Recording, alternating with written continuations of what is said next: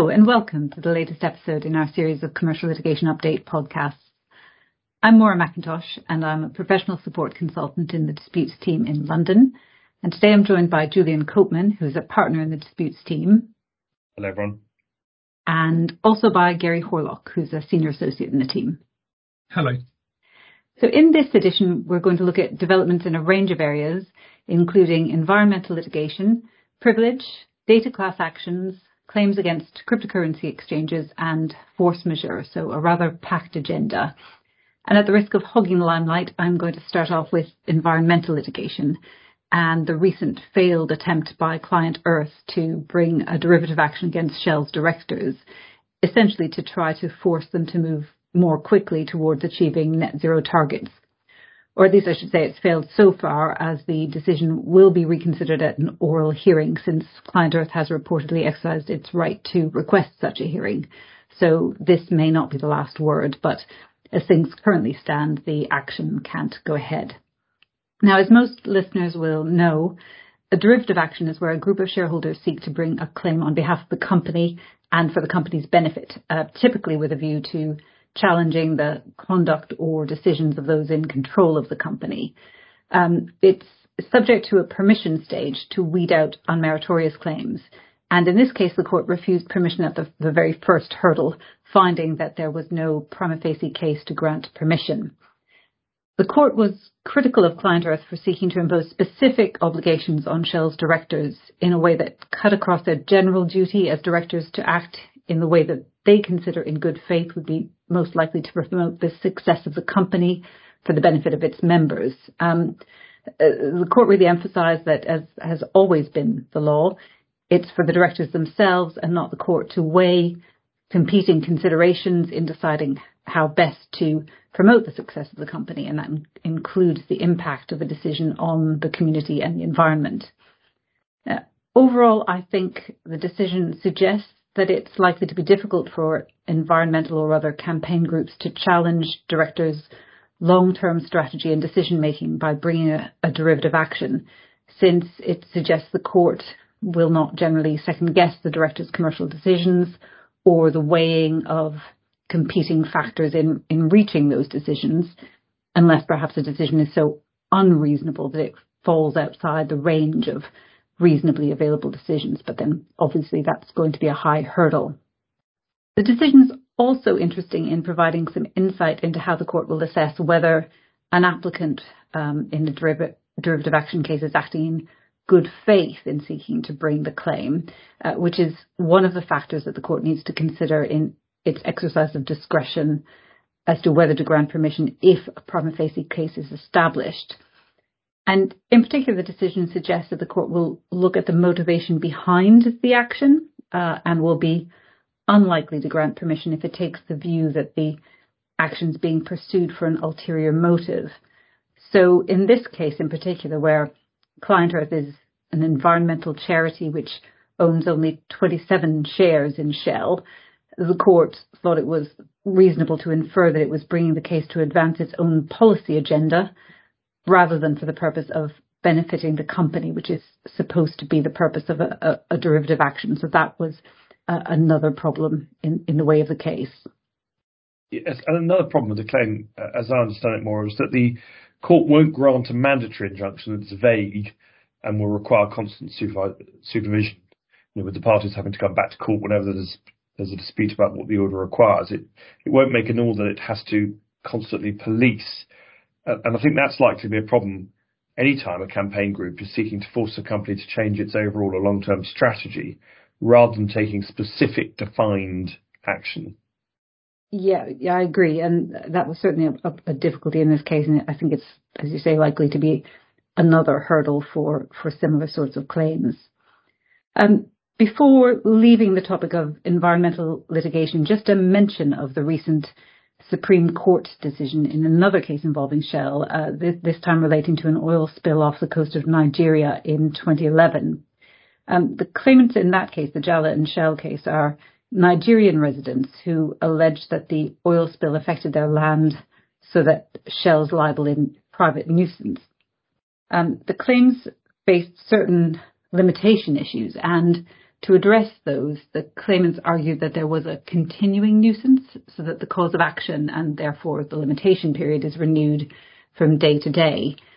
But the Supreme Court has dismissed that argument. It, it held that there is no continuing nuisance simply because a polluting substance, such as oil on the assumed facts in this case, uh, continues to be present on a claimant's land there has to be some repeated activity or ongoing state of affairs for which the defendant is responsible, which is outside the claimant's land and which causes a continuing interference with the use and enjoyment of the land. Um, now, I think many environmental claims may involve a continuing nuisance in that sense.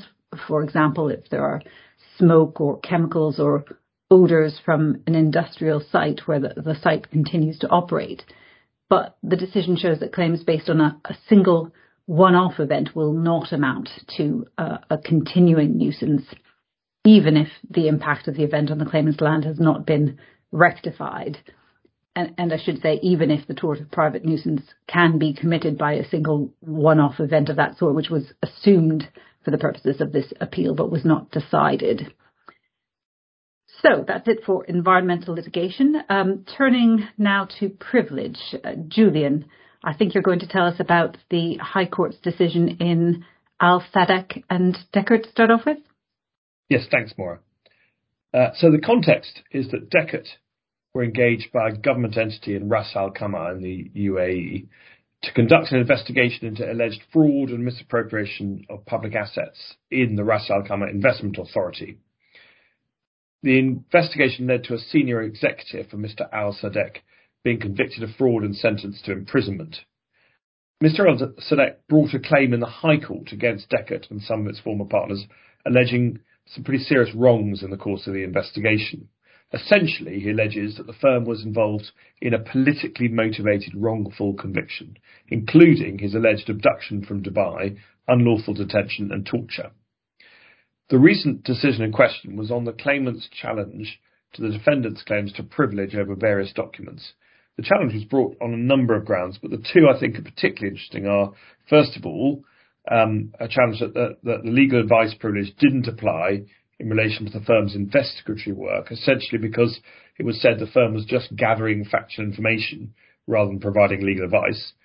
And secondly, uh, a claim that the litigation privilege didn't apply because the firm's clients hadn't been party to the relevant uh, litigation. Uh, the High Court rejected both of those arguments and, and just um, dealing with them both. On the legal advice privilege point, um, the judge said it was clear on the evidence uh, that Dechert was engaged to advise and assist in their capacity as lawyers, including as lawyers experienced in conducting investigations on a cross-border basis in relation to alleged fraudulent activity. And so the work was undertaken in a relevant legal context, and therefore legal advice privilege was engaged. The judge said that the claimant's evidence appeared to be based on an unrealistic and artificial distinction between investigatory work and legal advice and assistance. Uh, he commented that unless there's strong evidence to the contrary, where lawyers are engaged to conduct an investigation, it is a reasonable and fair assumption that the engagement encompasses the investigatory work and related legal advice and assistance as part of a continuum of legal service. So um, uh, that, from the point of view of clients engaging lawyers to carry out that work, it's obviously a, a sensible and helpful uh, conclusion, and very much in line with the conclusions uh, of the House of Lords uh, some 20 years ago in, in Three Rivers. On litigation privilege, uh, contrary to another High Court decision from 2018, the court found that litigation privilege is not restricted to the parties to litigation, but can in some circumstances be asserted by non-parties, such as victims of alleged crime. The judge basically said it's not surprising that most cases focus on the parties to litigation, because usually someone who's not a party won't have sufficient interest to want to seek legal advice about the litigation, and therefore won't need information from third parties to enable the lawyers to advise. But where a non-party does have that interest, the court could see no reason why litigation privilege uh, should apply. Thanks, Julian. Uh, yeah, I thought that case was very helpful on the litigation privilege point, particularly. Uh, just, just to be clear, I think the court said that there's no particular threshold of sufficient interest that the non-party has to meet to be entitled to assert litigation privileges. It's, it's just a factual point that unless someone has some sort of interest, uh, they probably won't be seeking advice and needing the protection of privilege in relation to litigation. Is, is, is that right? Yes, exactly that. Thank you. Um, and I think you wanted to mention another privilege case, uh, the Taylor and Evans decision. Yes, thank you. Uh, so that case um, addresses the rather vexed question of whether an employer is entitled to use an employee's privileged material where that material is found on the employer's systems or a device belonging to the employer. In this case, it was a work laptop that was handed over to the employer in the context of an investigation. The question in these circumstances, as in other cases where privileged material is received by a third party, is whether the material remains confidential against the employer, in which case the employee is entitled to assert, assert their privilege and the employer can't use the material. This in turn depends on whether a reasonable person in the employer's position would realise that the information was communicated in confidence. In the case, in this case, uh, the court held that it should have been clear to the employer that the information remained confidential. The circumstances of the case are actually pretty extreme because it was very clear from emails disclosed by the employer that it had realised the laptop contained the employee's personal emails because their iCloud account had been synced with our Outlook account. And, and they also realised that the employee may, mistakenly believed that the link had been broken so that the personal emails weren't available on the laptop. So essentially, it would be unfair on her if the employer could use the emails in full knowledge that she thought they'd been removed before the laptop was handed over. The decision contrasts with a 2017 High Court decision in a case called Simpkin and Berkeley Group, where the court held an employee's documents were not privileged against his former employer because he had no expectation or no reasonable expectation of privacy in relation to material he had created and stored on the employer's IT systems, including because of the employer's IT policy. So quite where the line will be drawn in any given case will depend on all the circumstances, which may make the results difficult to predict. Thanks for that. Yeah, this seems to be an issue that comes up increasingly, I, I guess, because people are increasingly blurring the lines between work and, and personal life and how they uh, c- communicate in, in, in each context. So I guess the shame there isn't um, clearer guidance from the courts, but, but, but I guess that's where we are. Finally, then, just before I bring Gary in, uh, there was a, rather significant decision last Friday in a data class actions case. Can you uh, tell us what that was about? Yes. So this case um, is called Prismall and Google, uh, and it's one where the court struck out an attempt to bring a claim for misuse of private information as an opt-out representative action under CPR 19. The claim related to the transfer of some medical data outside the NHS, ultimately for the development of an app to identify patients suffering acute kidney injury. But at an early stage, when the data was transferred and stored, it was envisaged that the data might be used for broader purposes going beyond direct patient care. As most listeners will know, a representative action can only be brought if the representative class all has the same interest in the claim. And in its high profile decision in Lloyd and Google, the Supreme Court found that a claim based on data protection legislation could not get round this hurdle by disclaiming any reliance on class members' individual circumstances, such as um, uh, such claims require proof of damage, and it's not enough uh, to, to seek to claim for mere loss of control of data. Now, following that decision, there was a view that a claim framed in the tort of misuse of private information might be a better bet for trying to bring a representative action because damages for that tort can be awarded for the loss of control of data. However, uh, this decision last week shows that uh, if that's going to work, the claimant will have to be able to establish that even based on the lowest common denominator of the claimant class, all of the claimants would have a viable claim that is not merely trivial. And that's likely to be difficult unless perhaps the data in question is very sensitive and the interference was extreme. Here, there was a range, a huge range of individual circumstances, which meant that at least some of the data would be pretty anodyne, and so it couldn't be said that all the claims were viable and non-trivial. Now, I, I think it's interesting to compare uh, last week's decision to a recent High Court decision uh, in Commission Recovery Limited and Marks and Clerks uh, LLP uh, that we discussed previously uh, in this podcast.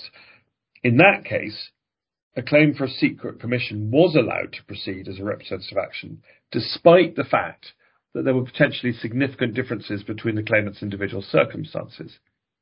In my view, it's not easy to reconcile that decision with this case, or indeed with Lloyd and Google, which clearly start from the premise that a need to take account of individual circumstances would be inconsistent with the same interest requirement. Now, the Marks and Clerk case is subject to a pending application for permission to appeal, and of course we'll have to see if this decision is appealed and what happens thereafter. So there may be more news on this uh, in future episodes. Thanks, Julian. Um, so, Gary, thank you for uh, waiting patiently. Um, I, I, think you're going to tell us about a recent case where the court discharged an interim injunction against the cryptocurrency exchange Binance. Yes, that's right. And in the interest of full disclosure, I should say that HSF acted for Binance in this case.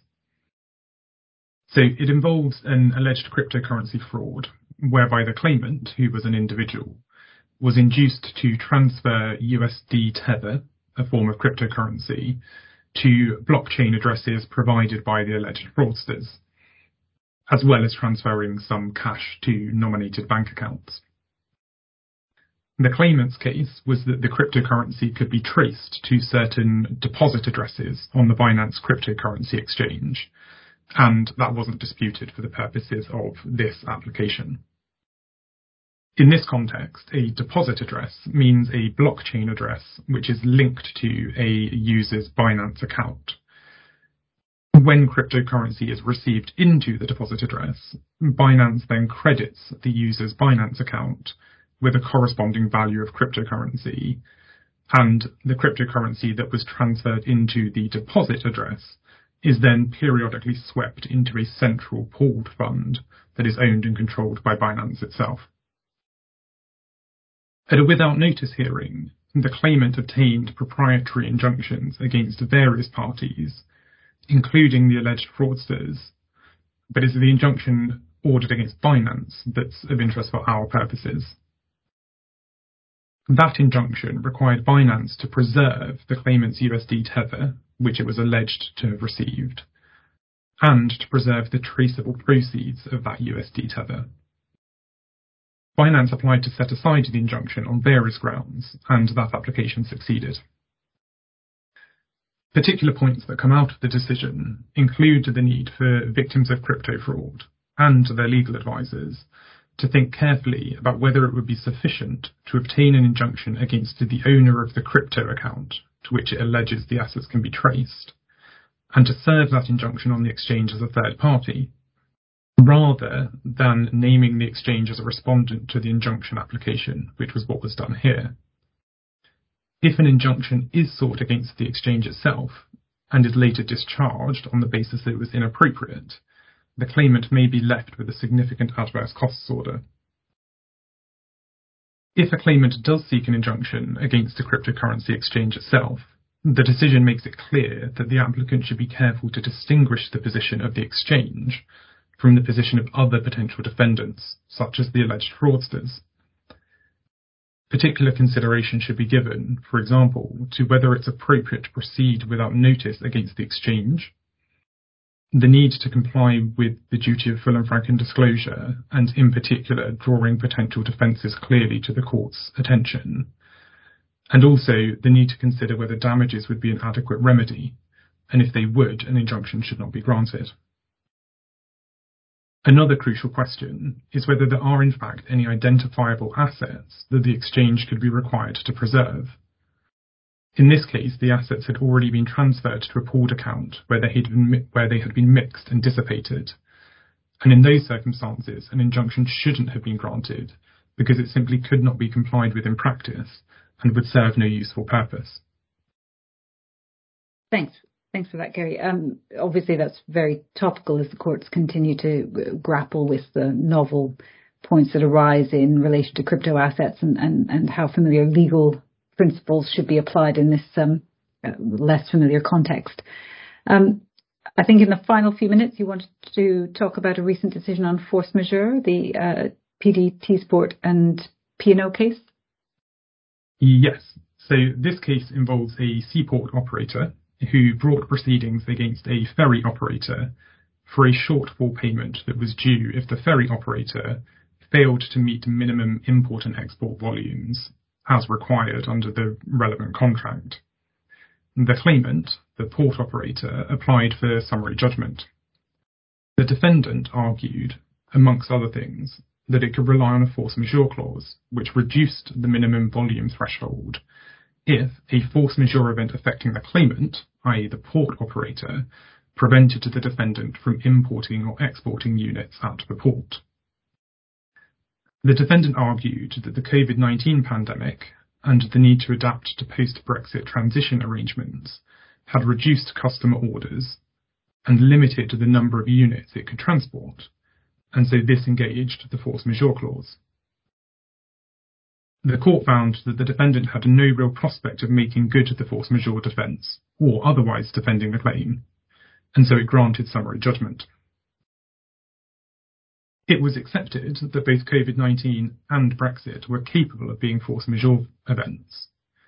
In this case, COVID was expressly included in the definition in the clause, and while Brexit was not expressly included, the court was prepared to assume that it fell within the sweep-up provision for circumstances beyond a party's reasonable control, and was therefore also a force majeure event. The problem for the defendant was that it had not adduced evidence to support its assertion that COVID-19 or Brexit had affected the claimant, as the clause required. Essentially, the defendant just argued that the impact of these events was notorious, and the court should take judicial notice of their impact and therefore infer that they had affected the claimant. But the court said that while it could take judicial notice of the fact that these events had, at times, had an impact on individual travel, it knew nothing about their effect on the operation of freight ports in 2021, and the available evidence suggested that there had been no significant impact.